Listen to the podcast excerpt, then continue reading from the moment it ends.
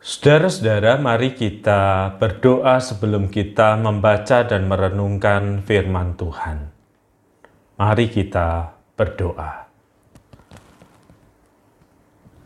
Ya Kristus, Sang Sabda yang menjadi manusia, berbicaralah kepada kami, secara khusus ketika kami sedang menjalani hidup sebagai murid-murid-Mu di masa pandemi yang belum selesai ini.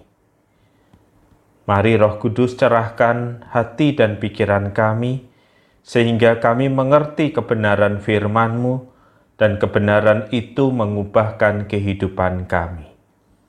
Di dalam nama Kristus kami berdoa. Amin. Saudara-saudara, pada kesempatan kali ini saya ingin membacakan firman Tuhan dari Matius lima ayat satu hingga ayat yang kedua belas. Matius pasal yang kelima, saudara-saudara, ayat pertama hingga ayat yang kedua belas. Ketika Yesus melihat orang banyak itu, naiklah ia ke atas bukit, dan setelah ia duduk, datanglah murid-muridnya kepadanya. Maka Yesus pun mulai berbicara dan mengajar mereka, katanya, "Berbahagialah orang yang miskin di hadapan Allah, karena merekalah yang empunya kerajaan surga. Berbahagialah orang yang berduka cita, karena mereka akan dihibur. Berbahagialah orang yang lemah lembut, karena mereka akan memiliki bumi. Berbahagialah orang yang lapar dan haus akan kebenaran, karena mereka akan dipuaskan. Berbahagialah orang yang murah hatinya, karena mereka akan beroleh kemurahan. Berbahagialah orang yang suci hatinya, karena mereka akan melihat Allah. Berbahagialah orang yang membawa damai, karena mereka akan disebut anak-anak Allah. Berbahagialah orang yang dianiaya oleh sebab kebenaran, karena merekalah yang empunya kerajaan surga. Berbahagialah kamu jika karena aku kamu dicela dan dianiaya, dan kepadamu difitnahkan segala yang jahat. Bersukacita dan bergembiralah, karena upahmu besar di sorga, sebab demikian juga telah dianiaya nabi-nabi yang sebelum kamu." Demikianlah firman Tuhan, saudara-saudara. Berbahagialah mereka yang membaca firman Tuhan dan berjuang untuk melakukannya. Saudara-saudara, suatu kali dalam sebuah perjalanan pelayanan, saya mengunjungi sebuah tempat di mana orang yang mengalami stres, depresi, atau bahkan gangguan kejiwaan dirawat. Ketika saya masuk ke pintu gerbangnya, para petugas menyambut kehadiran saya untuk menemani saya masuk menuju ke tempat di mana kami akan melakukan ibadah, saudara-saudara. Sebelumnya salah satu petugas sudah berkata kepada saya, "Pak W P, jangan kaget ya kalau nanti melihat hal-hal yang tidak biasa. Tolong tenang saja. Kita semua bersimpati tentu pada kondisi mereka yang dirawat di tempat ini." Betul, saudara-saudara, tidak lama kemudian, baru beberapa langkah memasuki tempat itu, sudah ada orang yang berdiri menghalangi jalan kami, menawarkan uang kepada saya dan berkata, "Ambil saja, ambil saja, kamu pasti perlu itu." Dalam keadaan bingung apa yang harus saya lakukan, petugas itu kemudian setengah berbisik kepada saya, "Pak, ambil saja." Maka saya ambil uang itu, saudara-saudara. Sayangnya itu bukan uang sungguhan, itu uang mainan. Dan begitu saya pegang uang itu dengan tangan saya, segera dia menunjuk ke arah saya sambil berkata, "Jangan lupa bayar bunganya ya. Jangan lupa bayar bunganya." Saudara-saudara, saya kemudian ditemani petugas berjalan menuju ke tempat yang kami tuju untuk beribadah. Ketika saya menengok ke kanan, saudara-saudara, saya memperhatikan ada dua orang yang memakai kostum sepak bola mereka berlarian kian kemari, namun mohon maaf, saya tidak melihat di mana bola yang mereka sedang mainkan. Tetapi itu bukan puncak keterkejutan saya, saudara-saudara. Keterkejutan saya yang puncak terjadi adalah ketika saya akan memasuki ruang ibadah, tiba-tiba dari dalam muncul seseorang mengenakan dasi, berpakaian sangat rapi, lalu menunjuk ke arah saya dan berkata, "Situ siapa?" Dan dalam kebingungan saya kembali mendengar petugas berbisik, setengah berbisik kepada saya sambil berkata, "Jawab saja, Pak." Lalu saya jawab, "Nama saya Wahyu Pramudia." Dia menunjuk ke arah saya lalu berkata, "Tidak percaya, situ Yudas yang mengkhianati aku." Saudara-saudara, belum lepas keterkejutan saya, petugas yang menemani saya setengah berbisik berkata, "Gak nyangka kan, Pak, ketemu teman sejawat di tempat ini." Saudara-saudara, ketika pelayanan itu berakhir, ketika akhirnya saya akan kembali menuju ke kota saya, petugas yang sama menemani masuk itu meninggalkan pesan yang tidak akan pernah saya lupakan. Pak W P, tentu ada banyak penyebab mengapa mereka ada di tempat ini. Tetapi satu hal yang sama yang saya amati, mereka ada di tempat ini mengalami stres, depresi, bahkan gangguan kejiwaan karena ada peristiwa atau peristiwa-peristiwa tertentu yang tidak mereka sanggup untuk terima keberadaannya. Dan peristiwa itu mau jadi beban yang berat di dalam kehidupan mereka. Mereka tidak mampu menerima kenyataan tertentu. Saudara-saudara, nampaknya kegagalan kita untuk menerima kenyataan seringkali menyebabkan kualitas hidup kita menurun, saudara-saudara. Bagi mereka yang pemuda, ingat saja ketika Anda patah hati dan gagal move on, terpenjara dalam masa lalu, Anda tidak bersemangat menjalani hari-hari yang di depan Anda, bukan? Itulah sebabnya, saudara-saudara, ketika Tuhan Yesus memanggil murid-murid-Nya untuk datang kepada-Nya, mendengarkan pengajarannya, apa yang Yesus katakan di dalam ucapan bahagia ini, saudara-saudara? Tuhan Yesus mengajak kita untuk melihat kenyataan dengan cermat dan untuk menerima kenyataan.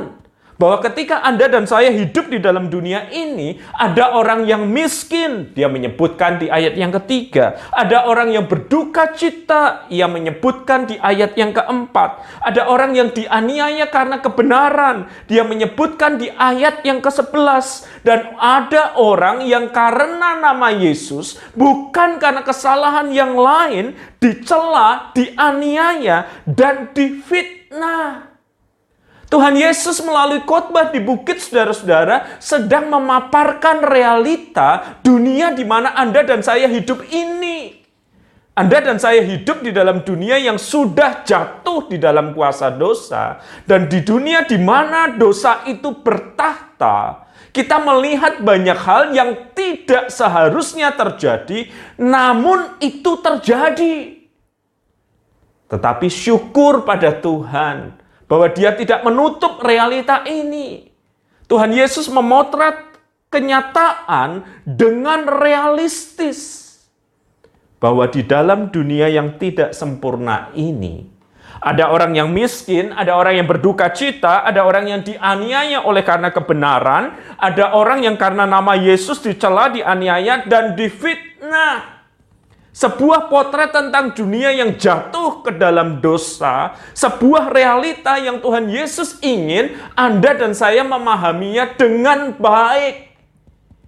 Inilah realita hidup di dunia yang telah jatuh dalam dosa. Tuhan Yesus tidak menyembunyikan realita yang buruk itu. Tuhan Yesus bahkan tidak mengeditnya, sama seperti kita mengedit gambar potret kita yang kurang indah menjadi indah. Tetapi Tuhan Yesus memaparkan realita blak-blakan. Ini dunia yang sudah jatuh di dalam dosa. Tuhan Yesus sangat realistis terhadap apa yang ada di dunia ini. Namun saudara-saudara, di tengah realita yang Tuhan Yesus paparkan, Tuhan Yesus juga mengatakan ada orang-orang yang menjalani kehidupan dengan kualitas yang sangat baik. Di dalam dunia yang sudah jatuh di dalam dosa ini, ada orang yang lemah lembut. Tuhan Yesus menyebutkan di ayat yang kelima. Ada orang yang lapar dan haus karena kebenaran. Tuhan Yesus menyebutkan di ayat yang keenam. Ada orang yang murah hati. Tuhan Yesus menyebutkan di ayat yang ketujuh. Ada orang yang suci hati. Tuhan Yesus menyebutkan di ayat yang kedelapan. Ada orang yang membawa damai. Tuhan Yesus menyebutkan di ayat yang kesembilan. Di satu sisi ada realita dunia yang jatuh di dalam dosa. Di sisi yang lain Tuhan Yesus menggambarkan ada orang-orang yang hidup dengan kualitas-kualitas yang baik. Dan Tuhan Yesus berkata untuk orang-orang yang hidup dengan kualitas yang baik ini, Dia berkata, berbahagialah. Saudara, kata berbahagia bukan sekedar berarti gembira. Kata berbahagia, saudara-saudara, secara mendasar berarti berkata, diberkatilah engkau. Diberkati oleh siapa, saudara-saudara? Siapa lagi selain dari oleh Bapa yang di surga? Jadi Tuhan Yesus memaparkan realita ini, dunia yang sudah jatuh di dalam dosa. Ini murid-muridnya yang diharapkan hidup dalam kualitas yang baik. Dan mereka yang hidup di dalam kualitas yang baik di tengah dunia yang sudah jatuh di dalam dosa, Tuhan Yesus berkata, berbahagialah, diberkatilah engkau oleh Bapa yang di surga. Jadi di tengah dunia yang karut-marut ini, Tuhan Yesus juga memotret kehadiran tangan Bapa yang memberkati murid-muridnya.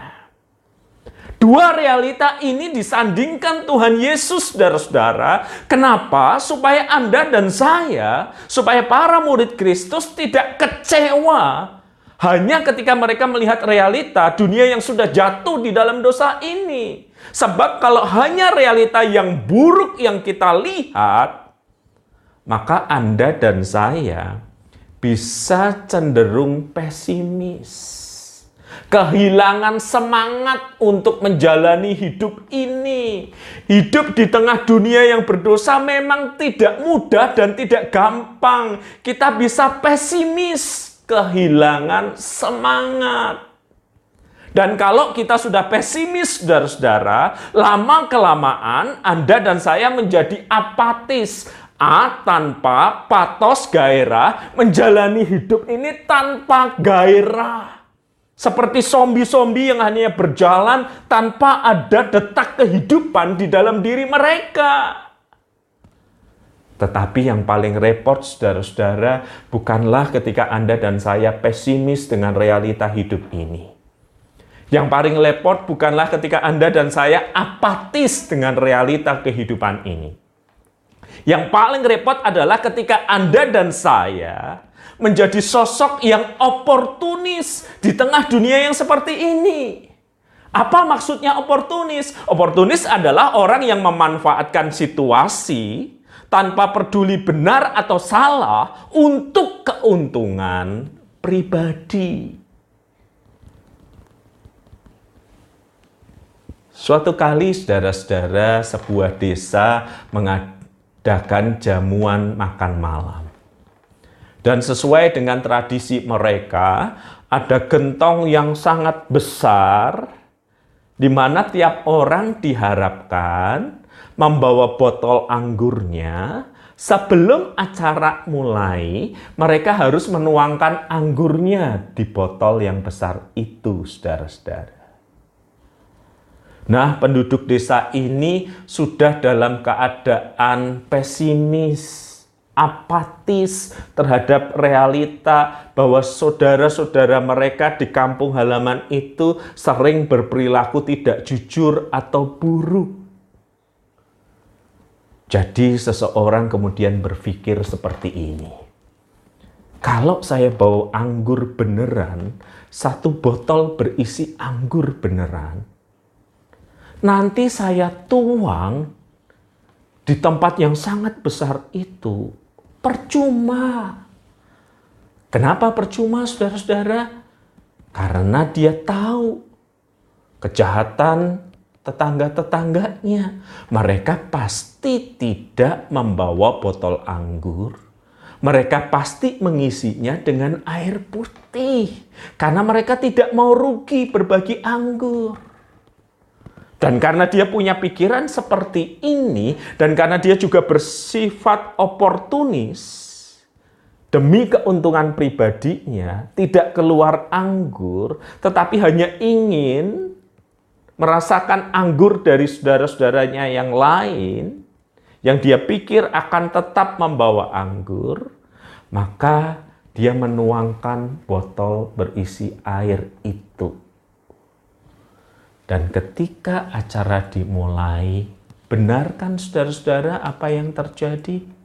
Ketika keran dari tempat besar itu dibuka, maka tidak ada bau anggur sama sekali, dan cairan yang mengalir adalah air putih. Berarti semua yang tinggal di desa itu adalah para oportunis. Tidak mau berbagi anggurnya, tidak mau mengalami kerugian, tapi malah ingin mengambil keuntungan. Dan ketika semua orang berpikir dengan cara yang sama seperti itu, hasilnya bukan sesuatu yang baik untuk kebaikan bersama, bukan?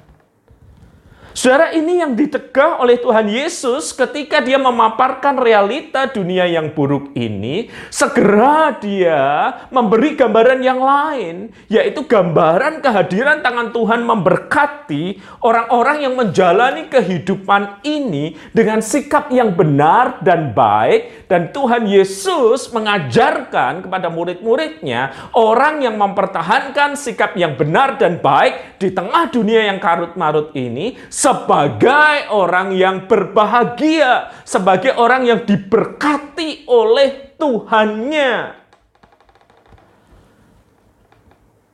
Dia tidak ingin kita jatuh dalam pesimisme terhadap dunia yang jungkir balik ini dan berkata, buat apa saya hidup benar ketika orang lain hidup dengan cara yang keliru.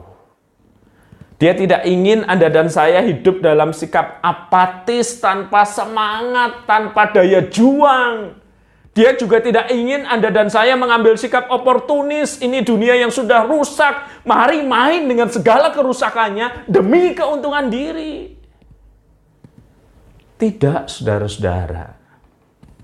Tuhan Yesus tetap memaparkan gambaran tangan Tuhan yang memberkati mereka yang murni hatinya. Mereka yang lapar dan haus akan kebenaran. Mereka yang menghidupi ajaran-ajaran Kristus. Bahkan di tengah situasi yang tidak mudah, Tuhan berkata, diberkatilah engkau.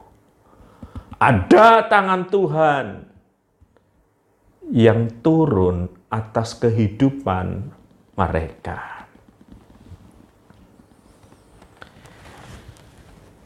Saudara-saudara, suatu kali saya mengajar anak-anak untuk nonton bioskop. Saya menyebutnya mengajar karena itu pengalaman pertama bagi mereka. Ketika mereka sudah cukup besar, khususnya anak yang kedua, saya ajak mereka masuk ke gedung bioskop. Ketika masuk gedung bioskop belum terlalu gelap, anak-anak itu berani berjalan sendiri.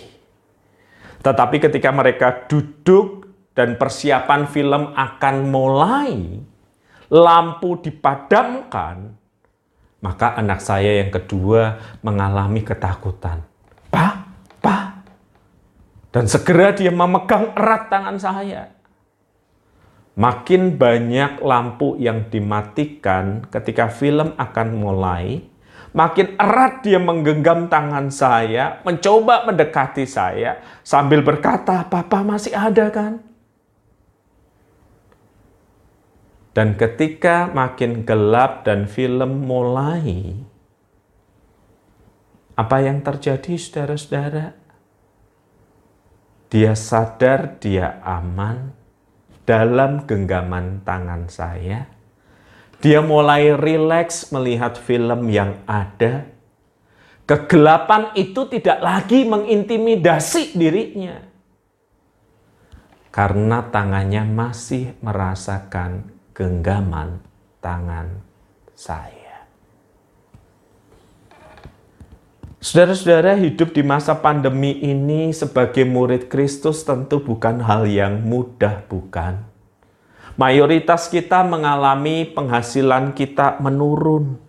Kita berjuang, berjualan apapun juga yang bisa kita jual untuk memenuhi nafkah kita.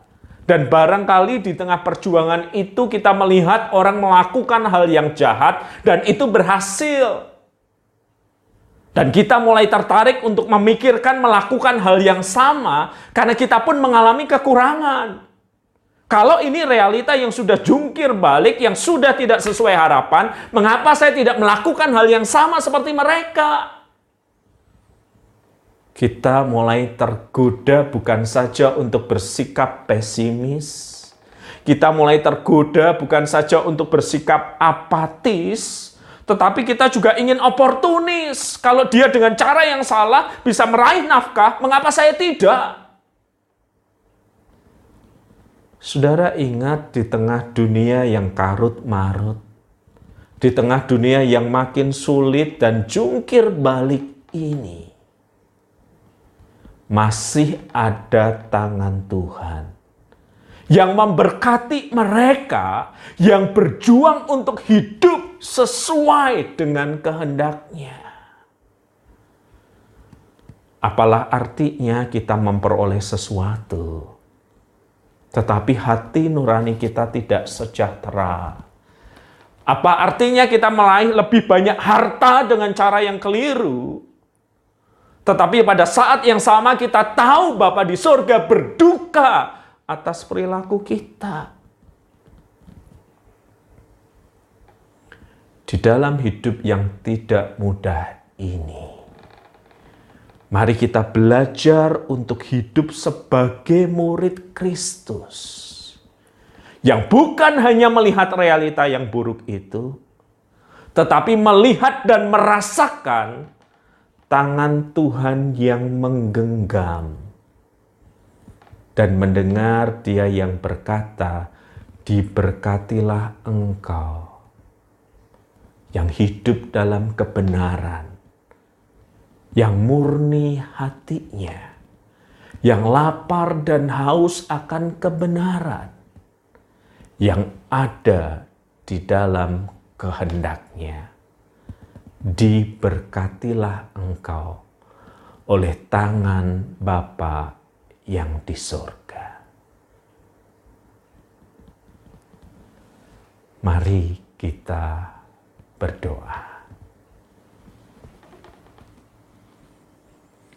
Tuhan Yesus, kami melihat sebuah kehidupan dunia yang sulit, karut-marut, semua serba terbalik, dan itu bisa membuat kami merasa pesimis dan bahkan apatis, dan berpikir untuk melakukan tindakan yang menguntungkan diri kami sendiri tanpa peduli prinsip, atau kami jatuh dalam sikap oportunis. Tetapi Engkau mengajarkan kami untuk melihat realita yang lain, bahwa ada kehadiran tangan Tuhan yang memberkati mereka yang berjuang untuk hidup seturut dengan kehendak Kristus, mereka yang murni hatinya, mereka yang lapar dan haus akan kebenaran, mereka yang mengikuti Kristus walaupun harus dianiaya dan menderita. Namun ada kehadiran tangan Bapa yang memberkati. Ada perkenanan Allah atas kehidupan kami. Ajar kami merasakan dan melihat genggaman tangan-Mu, agar kami hidup seturut dengan kehendak-Mu. Amin.